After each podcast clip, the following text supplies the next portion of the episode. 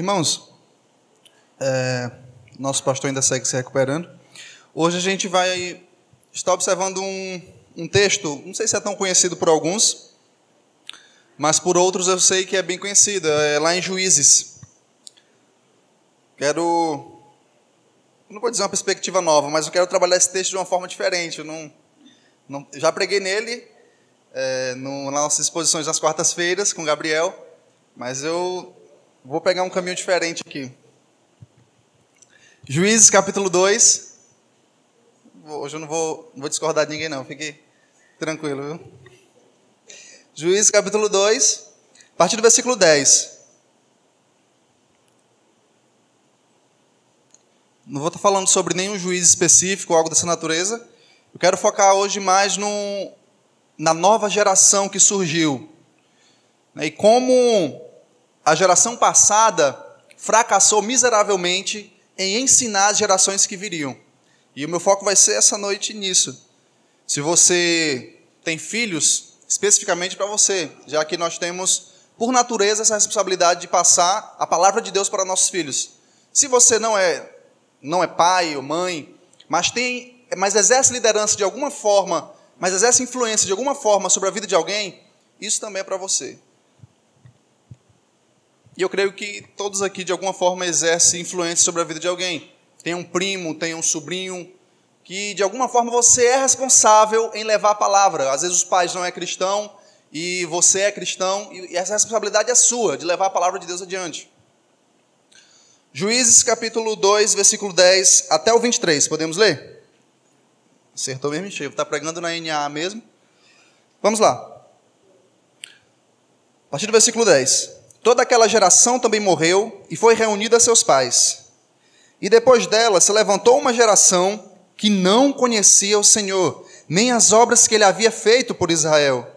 Então, os filhos de Israel fizeram o que era mal aos olhos do Senhor, servindo aos Baalins. Deixaram o Senhor, Deus de seus pais, que os havia tirado da terra do Egito, e seguiram outros deuses, os deuses dos povos que haviam ao redor deles, e os adoraram e provocaram o Senhor a ira, porque deixaram o Senhor e serviram a Baal e a Astarote. A ira do Senhor se acendeu contra Israel. Ele os entregou nas mãos de ladrões e, e os despojavam do que possuíam. Ele os entregou nas mãos dos seus inimigos ao redor e não puderam mais resistir a eles. Por onde quer que fossem, a mão do Senhor estava contra eles, para seu mal, como o Senhor lhes tinha dito e como lhe havia jurado e estavam em grande aperto. Versículo 16. Então o Senhor suscitou juízes, que os livraram das mãos dos que o atacavam e o roubavam, mas eles não obedeceram seus juízes. Pelo contrário, se prostituíram com outros deuses e os adoraram. Depressa se desviaram do caminho por onde andaram seus pais na obediência dos mandamentos do Senhor, e não fizeram como eles. Quando o Senhor lhe suscitava juízes, o Senhor estava com o juiz e os livrava das mãos dos seus inimigos todos os dias daquele juiz, porque o Senhor se compadecia deles antes dos seus gemidos, por causa dos que o afligiam e o oprimiam. Mas quando o juiz morria, eles voltavam a viver como antes, se tornavam piores do que os seus pais, seguindo outros deuses, servindo-os e adorando-os. Não abandonavam nenhuma das suas práticas, nem a sua obstinação. Por isso, a ira do Senhor se acendeu contra Israel, e ele disse: Porque este povo transgrediu a minha aliança, que eu havia ordenado a seus pais, e não deu ouvido à minha voz, também eu não expulsarei mais diante deles nenhuma das nações que Josué deixou quando morreu. Por meio delas, vou pôr Israel à prova, para ver se o povo guardará ou não o caminho do Senhor, como seus pais guardaram. Assim, o Senhor deixou que aquelas nações ficassem e não os expulsaram logo nem as entregou nas mãos de Josué, ou seja, do, do povo que ficou. Irmão, qual o contexto aqui dessa passagem que nós lemos? O contexto é simples. O povo vem, os irmãos lembram da promessa que Deus tinha feito ao povo de Israel, que daria um Canaã para eles. Moisés morre, Deus levanta Josué. Josué agora fica encarregado de guiar o povo até Canaã. Agora Josué morre.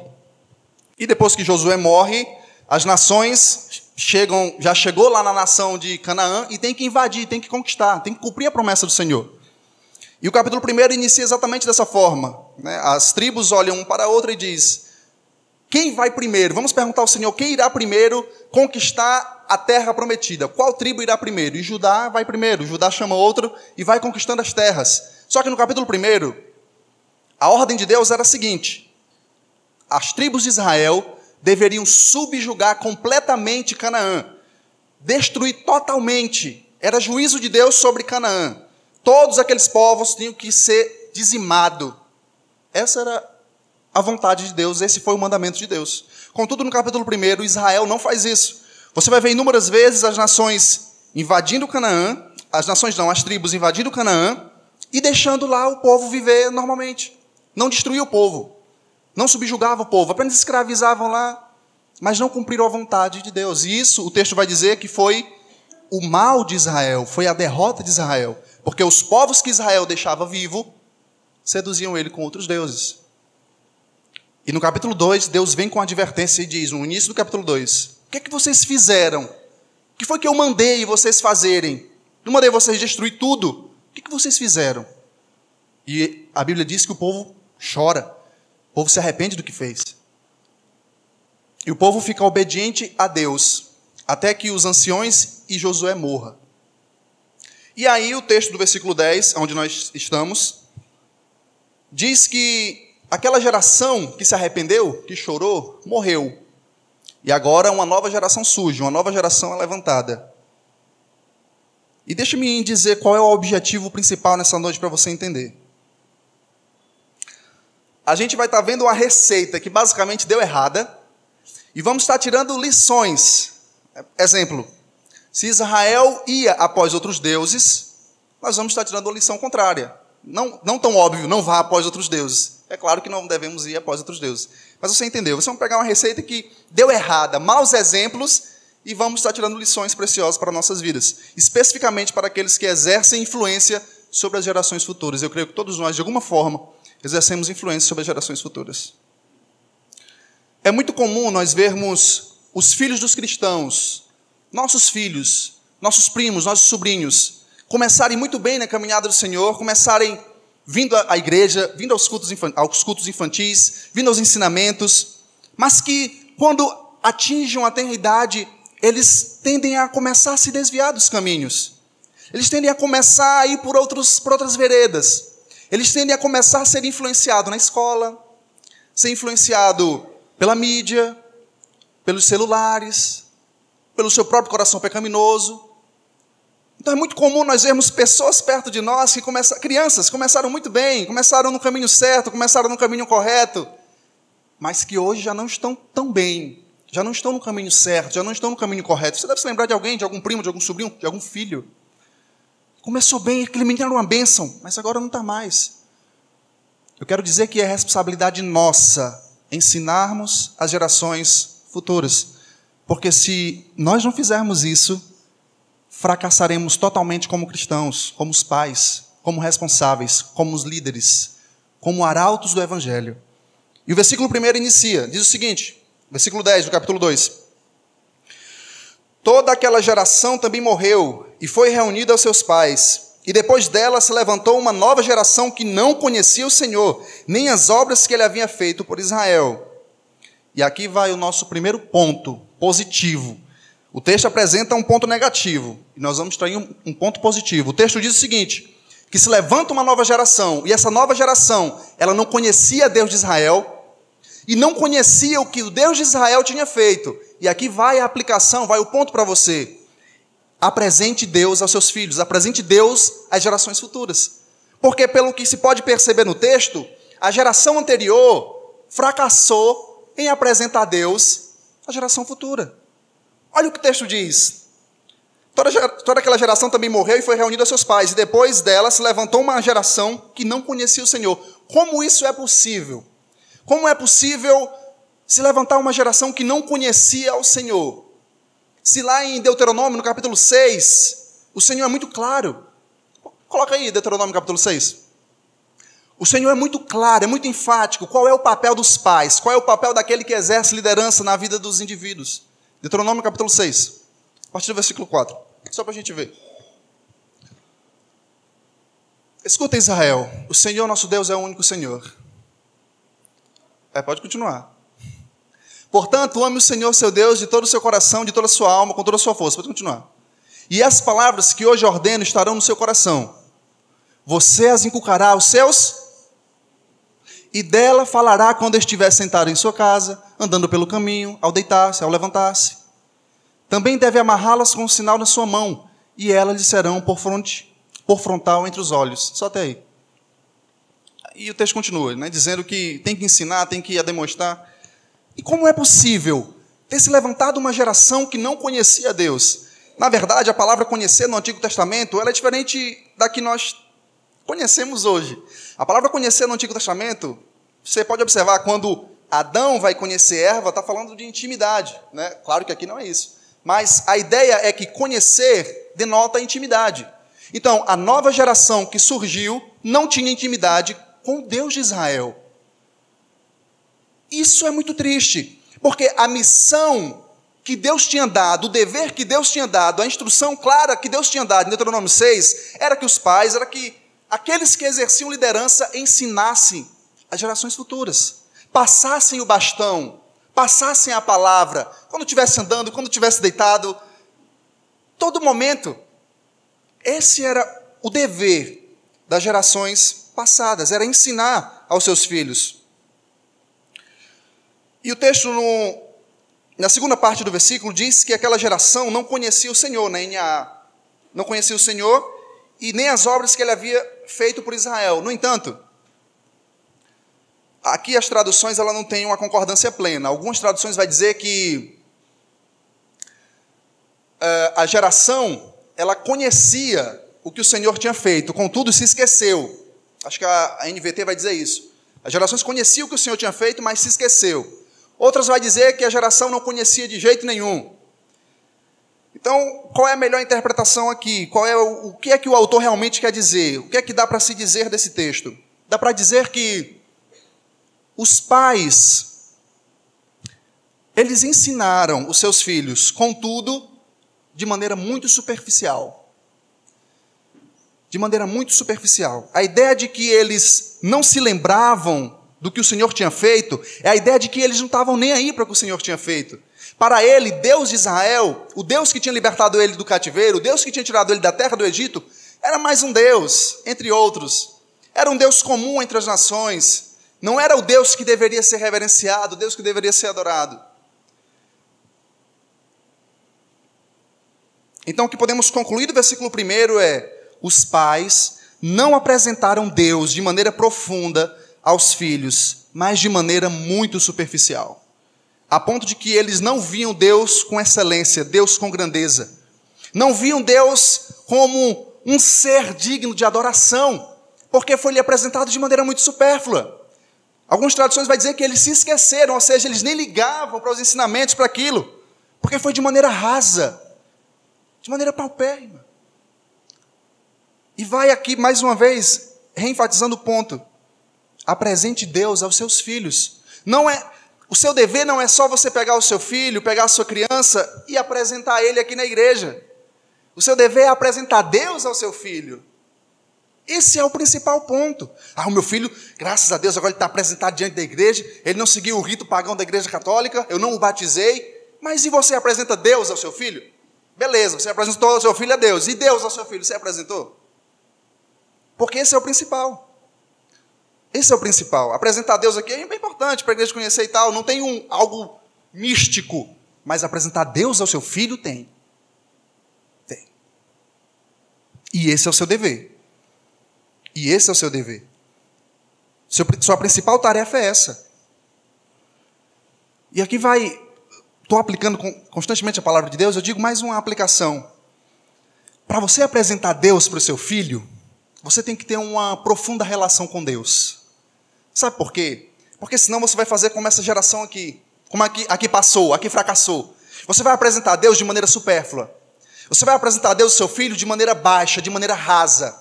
Você não vai apresentar Deus como ele é, como ele se descreve na Bíblia, como um Deus eterno, como um Deus tremendo, como um Deus rico em graça e misericórdia, como um Deus que tem profunda compaixão pelo pecador, como um Deus que é irado, Você vai apresentar Deus de maneira errada. É por isso que você tem que ter uma profunda relação com Deus para apresentar Ele para o seu filho. Porque se você tiver uma relação errada com Deus, você vai apresentar Deus errado para o seu filho. Você vai apresentar Deus errado para aqueles que você exerce liderança. É necessário você ter uma profunda relação com Deus. Se você não tiver relação com Deus, meu amigo, você vai apresentar Deus de qualquer forma para o seu filho e já era. E aí você vai ver o mal quando ele crescer. Você vai ver ele dizendo que Deus aceita tudo, que Deus não julga ninguém, que Deus não condena ninguém, que Deus só é amor. Ensinamento errado.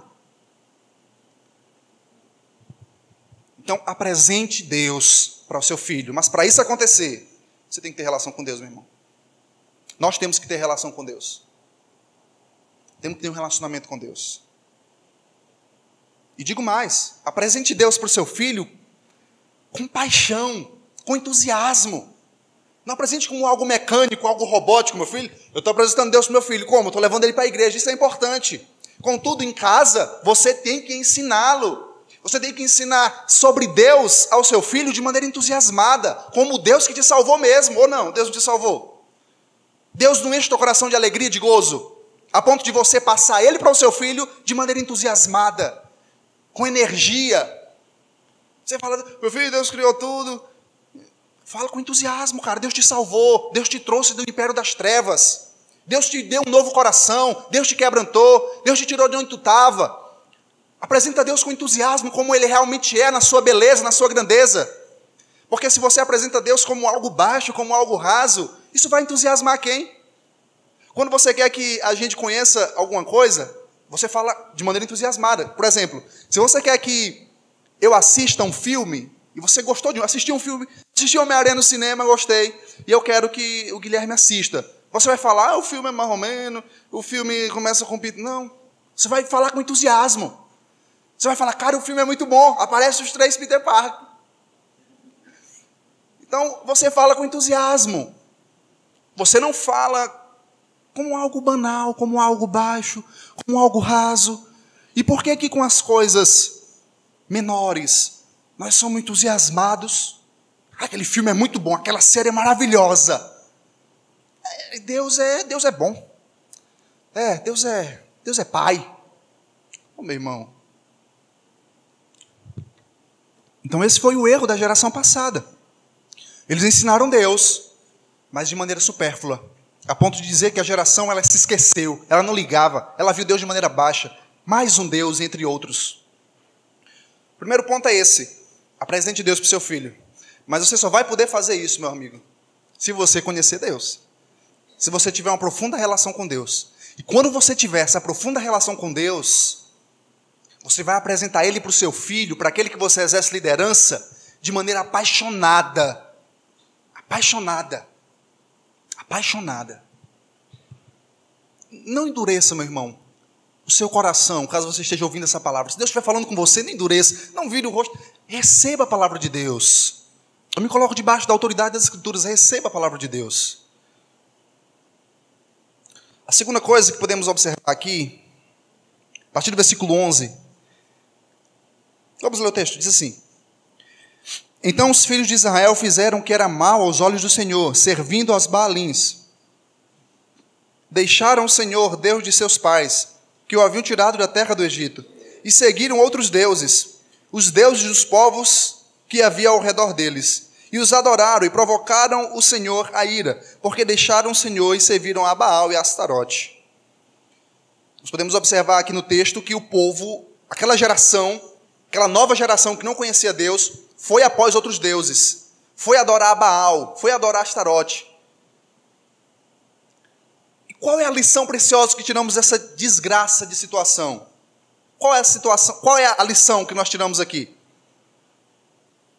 Segunda, ensine os seus filhos ou aqueles que você exerce liderança sobre a transitoriedade das paixões mundanas, das vaidades. Ou seja, passa rápido. Você pode observar aqui no texto que Israel, essa nova geração que não conhecia a palavra, a consequência foi lógica, eles se desviaram. Eles foram a outros deuses. É claro que vão a outros deuses. Eles não conheciam ao Deus verdadeiro. Foi-lhe ensinado de maneira rasa, de maneira baixa. Então a consequência lógica é que eles se desviariam do caminho. E eles vão a outros deuses, a Astarote. Quem era Astarote? Era a deusa da sensualidade. Se eu não estou enganado, era filha de Baal. Era a deusa da sensualidade. Eles se inflamaram em paixões, literalmente. Eles se entregaram aos seus desejos, aos seus prazeres. Eles não negaram aquilo que, que os olhos queriam. Porque era comum nesses cultos aqui ter sexuais. E com certeza eles se entregaram a isso. Contudo, diante dessa situação ruim, você deve tirar essa lição. Você deve ensinar que as vaidades mundanas, que as vaidades, que os prazeres do mundo são passageiros, são transitórios. São transitórios. E Israel só vai entender isso mais tarde, que todo pecado tem uma consequência e que todo prazer mundano é transitório. Agora, deixe-me fazer uma pergunta. Como é que você enxerga o mundo ao seu redor e as coisas que ele tem para oferecer? Essa é a primeira pergunta. Como é que você enxerga? Como você vê? Como você enxerga uma carreira profissional? Como você enxerga uma graduação, uma pós-graduação? Como você vê isso? Você vê isso como algo extremamente importante ou como algo secundário? Qual é as suas expectativas para o seu filho ou para aqueles que você exerce liderança? Você diz: o meu filho só vai ser um sucesso se ele trilhar um caminho é, da, da universidade. O meu filho só vai ser um sucesso se ele tiver muito dinheiro ou se ele tiver uma vida estável financeiramente. É isso que nós desejamos para nossos filhos. É isso que eu desejo para minha filha e desejo para mim. Contudo, essa não deve ser a principal prioridade. Por quê? Porque é transitório, é passageiro. Eu sei que esse é o principal desejo dos nossos corações para aqueles que a gente ama ou não. Você quer seu filho passando fome? Claro que você não quer. Você quer o seu sobrinho, a sua prima, aquele que você ama passando necessidade? Não. Contudo, esses desejos, eu vou colocar mundanos, mas não é de algo negativo, mas daqui é terreno. Esses desejos terrenos do mundo, nós não podemos colocar isso como prioridades máximas da vida de nossos filhos. Você entende? Você tem que ensinar a transitoriedade dessas coisas. Filho, é bom uma boa faculdade, uma boa universidade. Filho, é bom um bom emprego. Isso é excelente. Você construir sua família, você construir sua carreira. Contudo, isso é transitório. Isso não deve ser a, o principal objetivo da tua vida. Tudo isso passa. O que é que a Bíblia diz lá em Mateus 6? Venha o teu, busque em primeiro lugar o reino de. Meu irmão, Então, o que eu sei, eu sei que às vezes a gente acha que Deus quer isso também para nossos filhos. Deus também quer isso. Como, como que Deus pode querer isso? Como que Deus pode querer que meu filho tenha uma vida boa? Às vezes pode não querer. E aí? Então você tem que ensinar que tudo isso passa. Você não deve ensinar que é errado buscar. Você não deve desencorajar ele a buscar. Contudo, na proporção certa. É passageiro. Meu irmão, ontem você era um menino, você era uma menina, você era uma criança. Olha hoje você. Uma mulher, um homem. Como passou rápido. Você, meu Deus. Meu Deus, olha. Como passa rápido. Você percebe, meu Deus, eu poderia ter feito mais. Eu lendo o livro de John Piper, eu não estou lembrado qual é o livro dele, que eu, eu gosto de John Piper. E ele diz que quando ele tinha 17 anos de idade, 18 anos de idade, ele foi tomado com o sentimento de que ele não queria desperdiçar a sua vida. Ele não queria desperdiçar a sua vida de maneira nenhuma. E eu lembro que eu escrevi algo desse tipo há muitos anos atrás, alguns anos atrás. Eu fui ver no, no diário e eu, meu Deus, já passaram cinco anos, quatro anos, olha como o tempo passa rápido. Isso passa rápido, meu irmão. É transitório, é passageiro. Daqui a alguns anos, quem vai se lembrar do seu nome, se não Deus? Você lembra da geração de 50 anos atrás, 60 anos atrás? Você lembra? Não lembra. Não lembra, meu irmão. Passa rápido, passageiro. Então, quais têm sido as suas prioridades? Essa é a pergunta. Israel foi após outros deuses, foi após as suas paixões, e podemos extrair essa lição preciosa. Os prazeres são passageiros. Os prazeres são passageiros. E eu pergunto, quais têm sido a sua prioridade? E o que você tem ensinado para o seu filho sobre os prazeres do mundo? O que você tem ensinado sobre profissão, sobre faculdade? O que você tem dito para ele? Você tem colocado uma carga enorme sobre as costas dele e dizer: se você só vai ser um sucesso se você for para a universidade. Preste bem atenção o que você deseja. Preste atenção quais são as prioridades. Eu acredito que muitas crianças, muitos jovens, muitos adolescentes estão se desviando do caminho do Senhor. Você pode perceber, você pode olhar, você conhece alguém. E às vezes a culpa é dos pais. A culpa é dos pais. A culpa, tem algum jovem, algum adolescente assistindo por aí ou aqui, a culpa também é sua que você é pecador miserável, mas também é dos pais.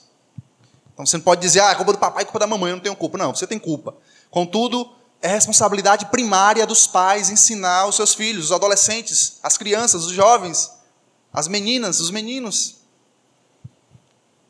E a gente fica colocando prioridades erradas sobre a vida da criança, a vida do menino. A gente, é como o pastor sempre diz aqui, a gente acorda ele de manhãzinha cedo para ir para a escola, mas para uma escola bíblica não, não vem.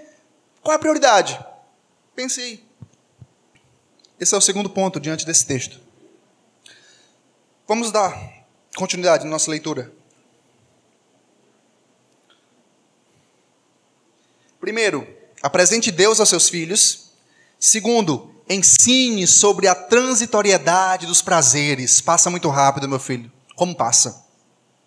E vamos continuar lendo o texto a partir do versículo 14. E vamos tirar o nosso terceiro ensinamento, a nossa terceira lição. Versículo 14. A ira do Senhor se acendeu contra Israel, e ele, o Senhor, os entregou nas mãos de ladrões que os despojavam do que possuíam ele os entregou nas mãos dos seus inimigos ao redor, e não puderam mais resistir a eles. Por onde quer que fossem, a mão do Senhor estava contra eles para o seu mal, como o Senhor lhe tinha dito e como lhe havia jurado, e estavam em grande aperto. Qual é a lição que podemos tirar aqui? Quando o povo vai após outros deuses, após as suas vaidades, tiramos que tudo isso é passageiro. E agora aqui nós vemos o Senhor irado. Nós vemos que todo pecado tem uma qual a lição óbvia daqui? Ensine sobre a consequência do pecado. Ensine sobre a consequência do erro. Ensine que vai vir, cedo ou tarde, meu filho, você vai colher o fruto da desobediência. Agora, eu digo para você, não espere, meu irmão, Pais, líderes responsáveis, não espere ver o seu filho caindo, ver o seu filho quebrado, ver o seu filho esculachado, ver o seu filho destruído pelo pecado, para depois dizer: olha como isso é mal. Não faça isso. Apresente as consequências do pecado, do erro para o seu filho, ensine isso desde criancinha.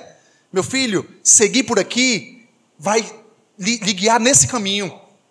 E fale isso com entusiasmo, fale isso com seriedade. Não fale um brincadeirinho ou algo dessa natureza. Não tire a seriedade do assunto. Ensine sobre a consequência do pecado. Israel aqui errou, pecou. E o texto é muito claro, diz que eles não prosperaram, porque os povos ao redor vinham e, roubar, e roubavam de Israel. O texto vai dizer que a mão do Senhor estava constantemente sobre Israel, estava pesando sobre Israel. Você tem que ensinar para o seu filho que quando Deus pega, Deus pega. A Bíblia vai dizer nos Salmos 32, Salmos 38, Salmos 51, que Davi chorava dia e noite por causa do seu pecado. Vai dizer que ele, ele molhava o seu leito. Vai dizer que ele não tinha paz. Vai dizer que ele secava os seus ossos. Vai dizer que ele perdeu a saúde física por causa do pecado. A Bíblia vai dizer lá em Samuel que Deus diz para Davi: Olha, eu perdoo, você não morrerá. Contudo, a espada não se apartará da sua casa. Porque o pecado tem consequência. Ensine sobre as consequências, as consequências do pecado para as futuras gerações. Porque esse é o nosso dever, esse é o nosso papel. Porque senão nós vamos ser um fracasso. O seu filho vai ter uma boa faculdade, vai ter um bom emprego, mas vai ser um fracasso diante de Deus. Vai ser um fracasso diante de Deus. Vai ter uma vida minúscula. Vai ser só um bom cidadão. Vai ser só um pouquinho melhor que o mundo. Vai ter uma vida medíocre, medíocre espiritualmente. É isso que você deseja? Se é. Se é, recuse o papel que Deus tinha lhe dado de ensiná-los. Então ensine sobre as consequências do pecado. Irmãos, Israel entendeu que o salário do pecado é amargo. Israel, como falei antes, Israel não prosperava, Israel não tinha paz, não tinha sossego, porque a mão de Deus castigava constantemente Israel. E eu repito mais uma vez: não espere ver quem você ama cair em desgraça para lhe ensinar sobre as consequências do pecado. Não espere, meu filho, não espere. Você, no começo, quando a minha filha estava aprendendo a andar, eu, eu, eu cometi um erro que eu dizia assim: eu vou deixar ela cair para ela saber que não pode ir por aí. Deixa ela pegar, deixa deixa ela fechar a gaveta ali, que ela vai entender que não pode. Quando ela, quando ela se machucar, ela vai entender. Mas não, não, não, não faça isso. Porque não, não espere, não espere o seu filho cair em desgraça para você ensinar o caminho correto. Não faça. Não faça isso. Não espere ele estar ali cheio de si, cheio de soberba, cheio de arrogância, cheio de si mesmo, para você ensinar sobre humildade. Não espere ele cair em moralidade sexual para você ensinar ele sobre pureza. Não espere, meu filho, não espere. Ensine hoje que o pecado tem consequência. Jovem, menina, jovem moço, jovem criança, adolescente, seja quem for, ouça: o pecado tem consequências terríveis. Terríveis, terríveis, terríveis. Erros que trazem consequências irreparáveis, insondáveis, que vai carregar para o resto da vida. E eu dou um conselho para os pais: se eu posso, mostre as suas cicatrizes para os seus filhos. Mostre. Mostre o que o pecado fez com você. Mostre. Mostre como você é todo dilacerado, porque já viveu uma vida de pecado. E diga, meu filho, não vá por aí, porque eu já fui e eu me ferrei todinho.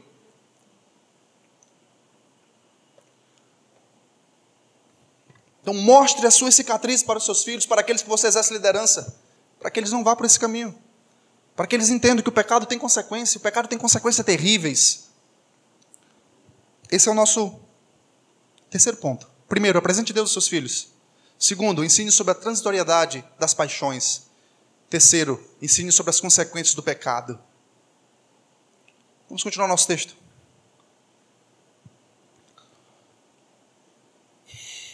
Parei no versículo 14, não foi? Versículo 15, não foi? Versículo 16. E vamos ficar só nele. E aqui nós vamos tirar aqui duas aplicações interessantes. Então, o Senhor suscitou juízes que os livraram das mãos dos que o atacavam e roubavam. Aqui vai duas coisas. Primeiro, ensine sobre a misericórdia de Deus. Segundo, ensine seus filhos a orarem. E agora a gente vai. Quando eu chegar na oração, a gente vai ver de onde é que eu tirei esse negócio de orar desse texto.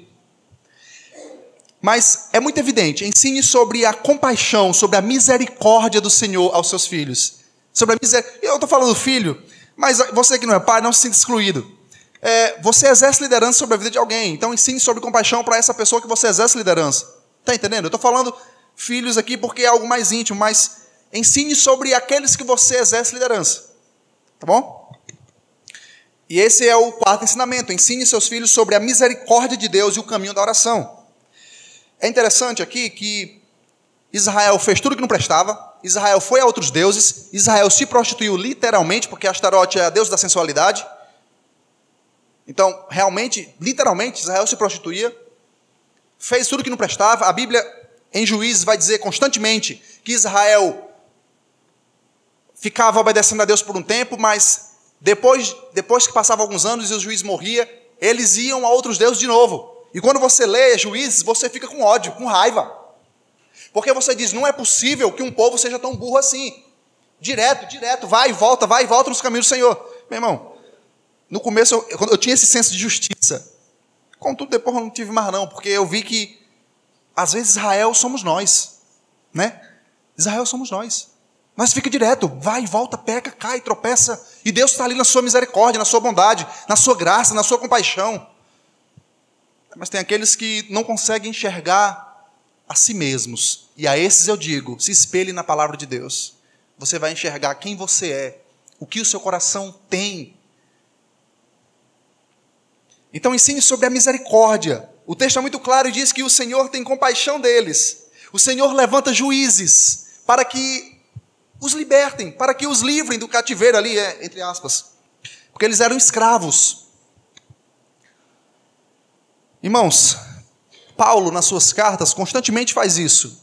Você já leu as cartas paulinas? Ele vai dizer assim: olha, vocês aí se lembrem, lembrem-se de onde vocês estavam.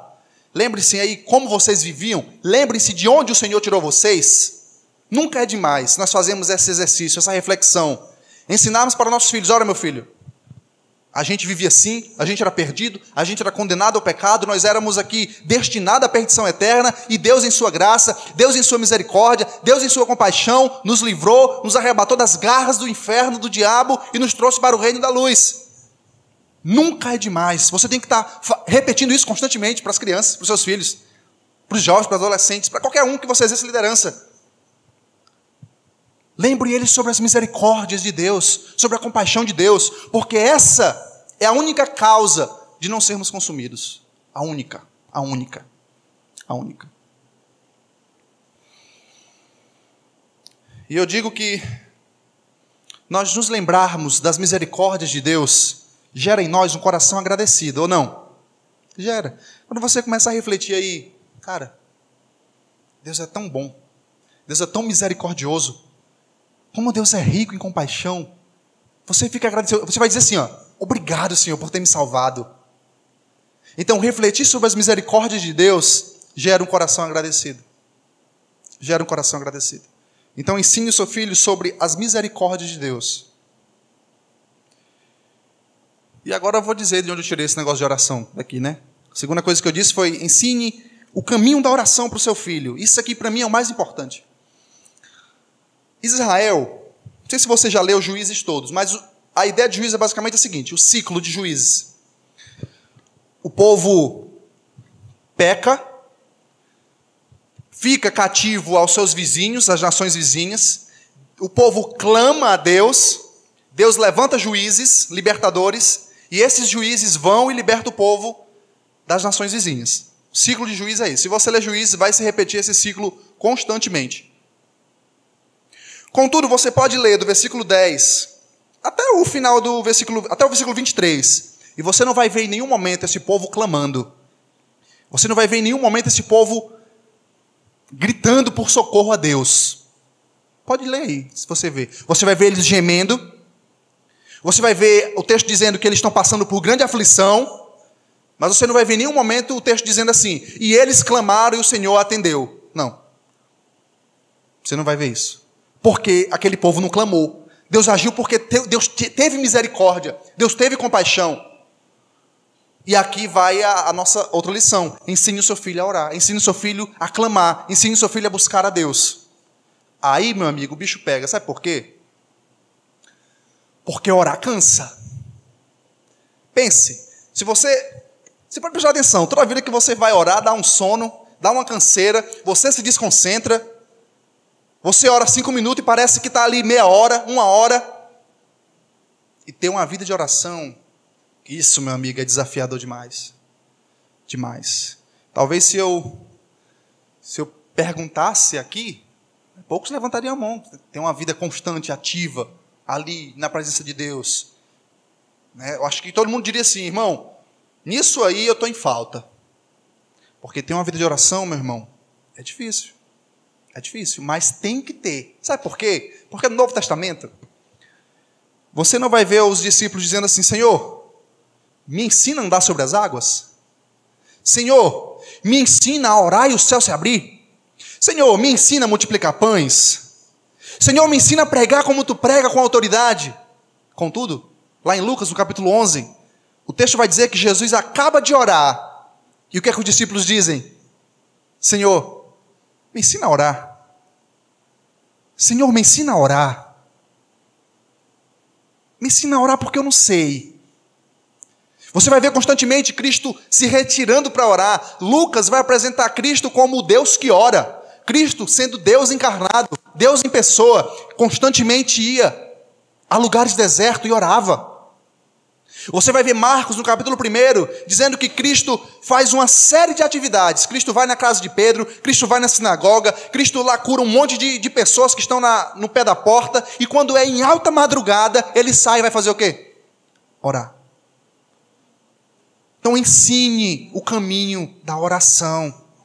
Esse é o maior legado que você pode deixar para uma criança, para uma pessoa, para um adolescente, para um jovem, para um homem, para uma mulher. É o legado da oração. O legado da oração, eu sei que. Eu sei que essas palavras são grandes demais.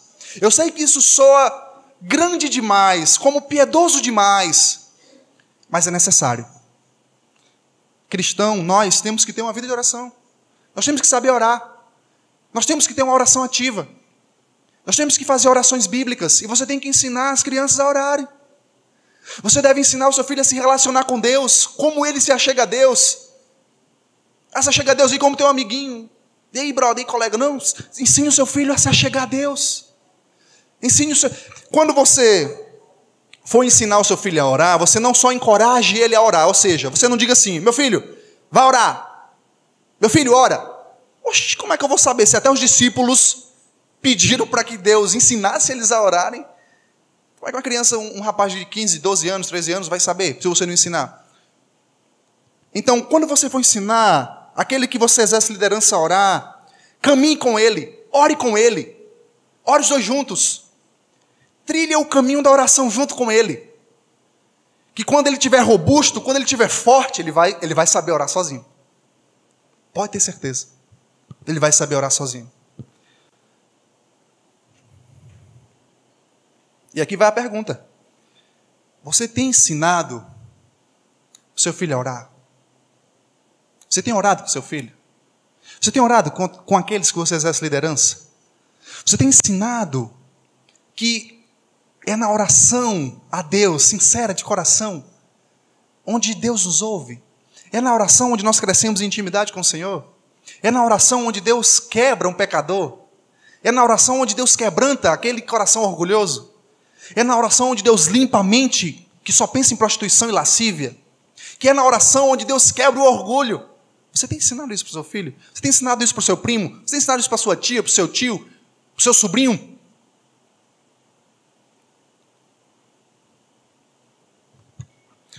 Irmãos, esse dever é nosso.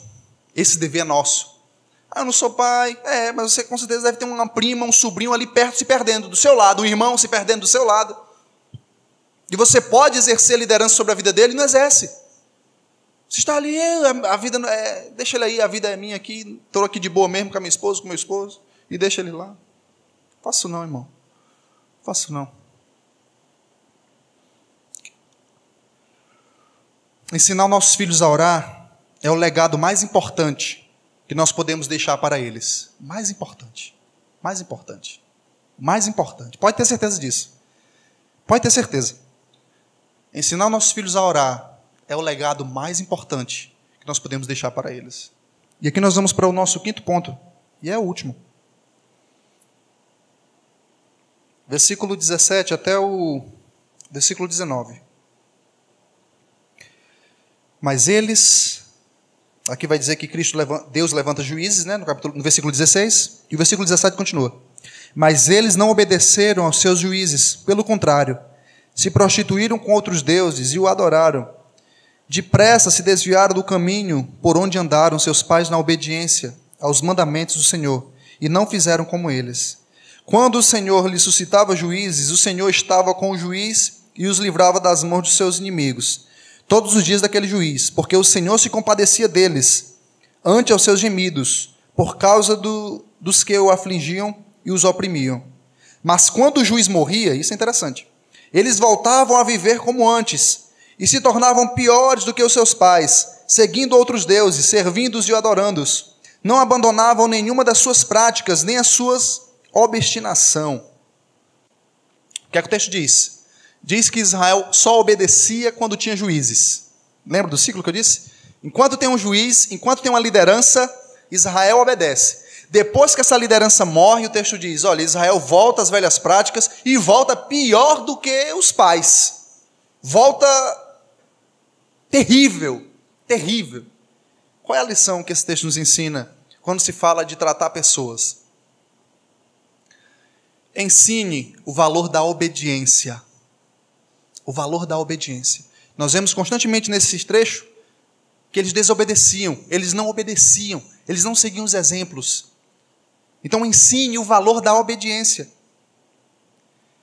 Israel andava de queda em queda, de tropeço em tropeço, de ruína em ruína, porque não via valor na obediência. E talvez nós andemos assim, ou nossos filhos, as nossas crianças, os adolescentes, os jovens, porque não veem vantagem na obediência, não veem valor na obediência, não vê a obediência como algo precioso, mas como algo que só os bestas seguem.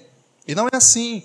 Ensine o valor da obediência. Porque se você não ensinar o valor da obediência, sabe o que, é que vai acontecer?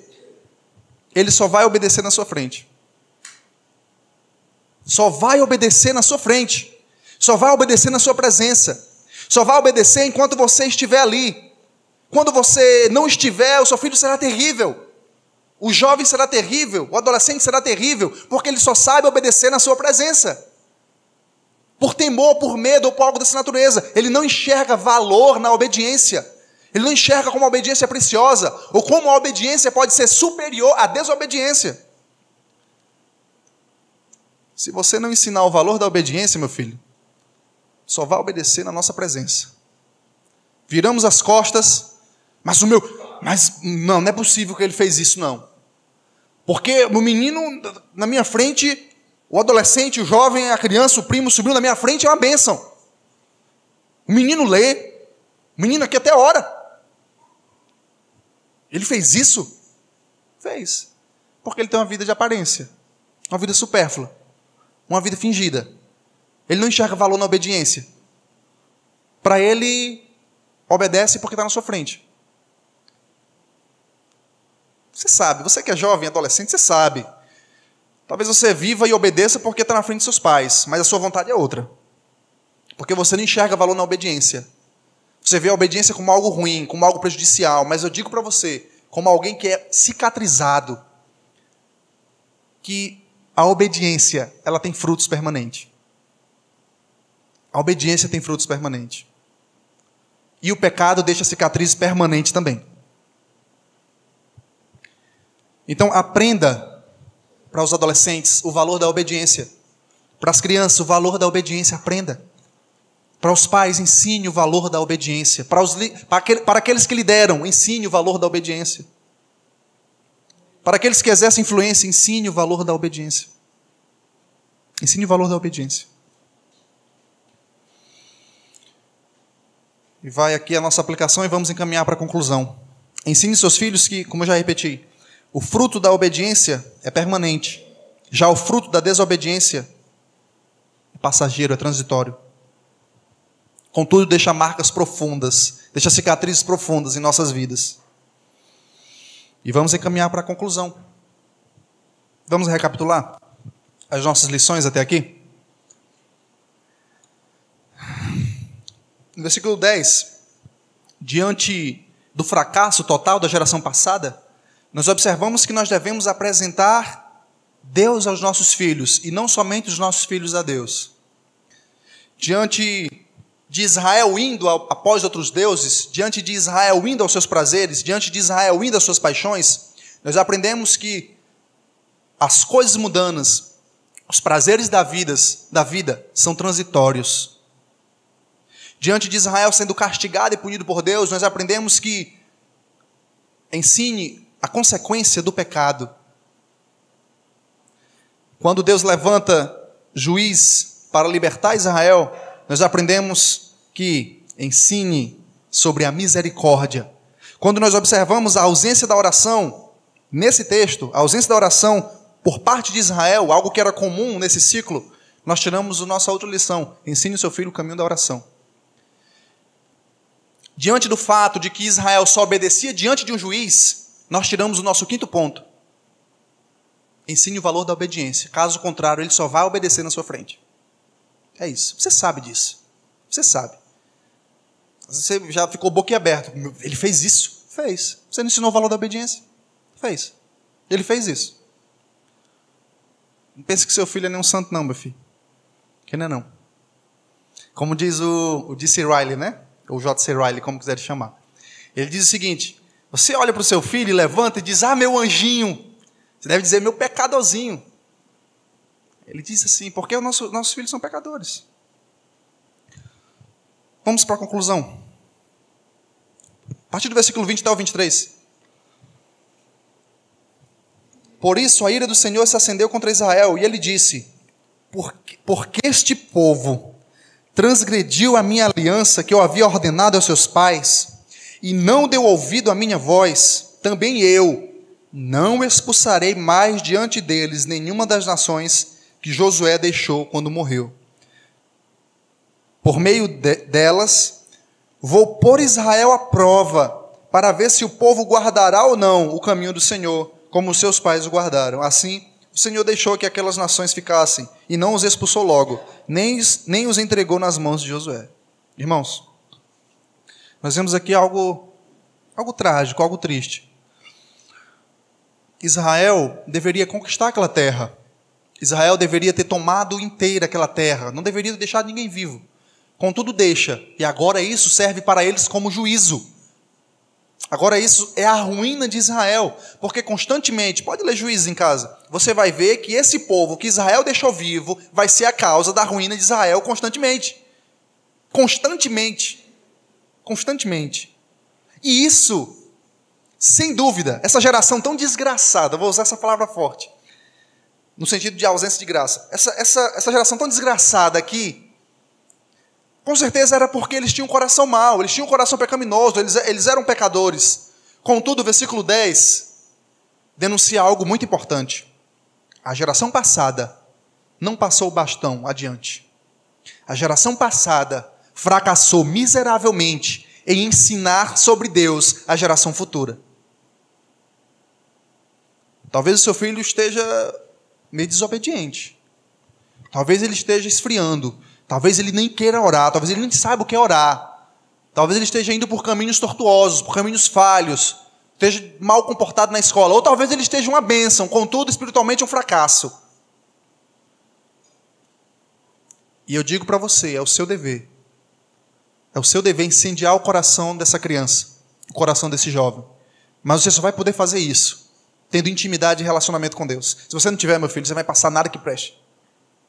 Você tem que ter relacionamento com Deus. Você tem que ter um relacionamento com Deus. Você tem que ter um relacionamento com Deus. Você tem que ter, você tem que cultivar, você tem que se esforçar. Eu estou cansado. Meu irmão, deita, dorme aí de joelho. Está entendendo? Quem não dorme de joelho? Mundo já dormiu. Está cansado, vai orar de joelho assim mesmo, cansado. Eu não, minha vista dói quando eu vou ler. Bota a Bíblia em áudio, tá entendendo? Ouve, cresce na graça e no conhecimento. Teu papel é ensinar, é passar o bastão para gerações futuras. Não é ser um fracasso como pai, um fracasso como mãe. Se você acha que ser sucesso como pai, como mãe, é o seu filho ingressar na faculdade, você está enganado. Ser sucesso é criar eles no caminho do Senhor da obediência. Isso é sucesso na Bíblia. Isso é sucesso na Bíblia. Pode perguntar aos mais velhos. Eles vão dizer isso para você. Pergunte quem tem mais experiência, então.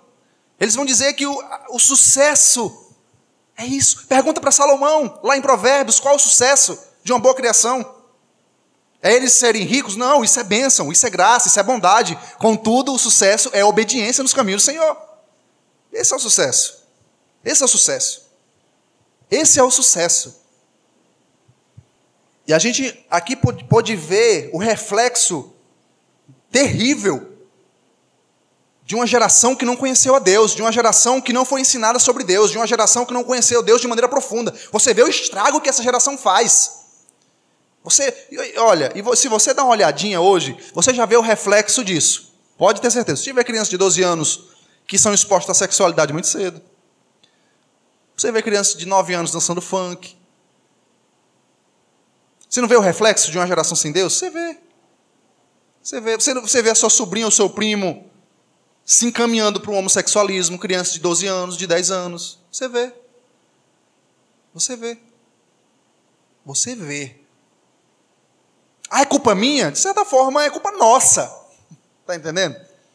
Porque é o nosso papel passar o bastão adiante. Eu sei, eu sei que com o passar do tempo a iniquidade vai crescer, eu sei disso, eu sei disso. Contudo, nós somos o quê? Sal. Nós, nós somos aquela, aquela substância que impede que tudo apodreça de uma vez. Vai ficar podre, vai, mas vai ficar bem devagarinho, porque nós somos sal. Está entendendo? Vai apodrecer, vai, mas não vai apodrecer todo de uma vez, não. A gente vai ser sal, vamos salgar esse negócio aí, né? É a aplicação. Então vamos salgar esse negócio aí, cara. A gente não pode deixar tudo se desgraçar assim, não. Você tem que passar o bastão adiante. Você tem que ser luz. Você tem que ensinar, você tem que ter entusiasmo ao ensinar, você tem que conhecer. Porque senão você vai ver seu filho se perder. Você vai ver aquilo que você ama na desgraça.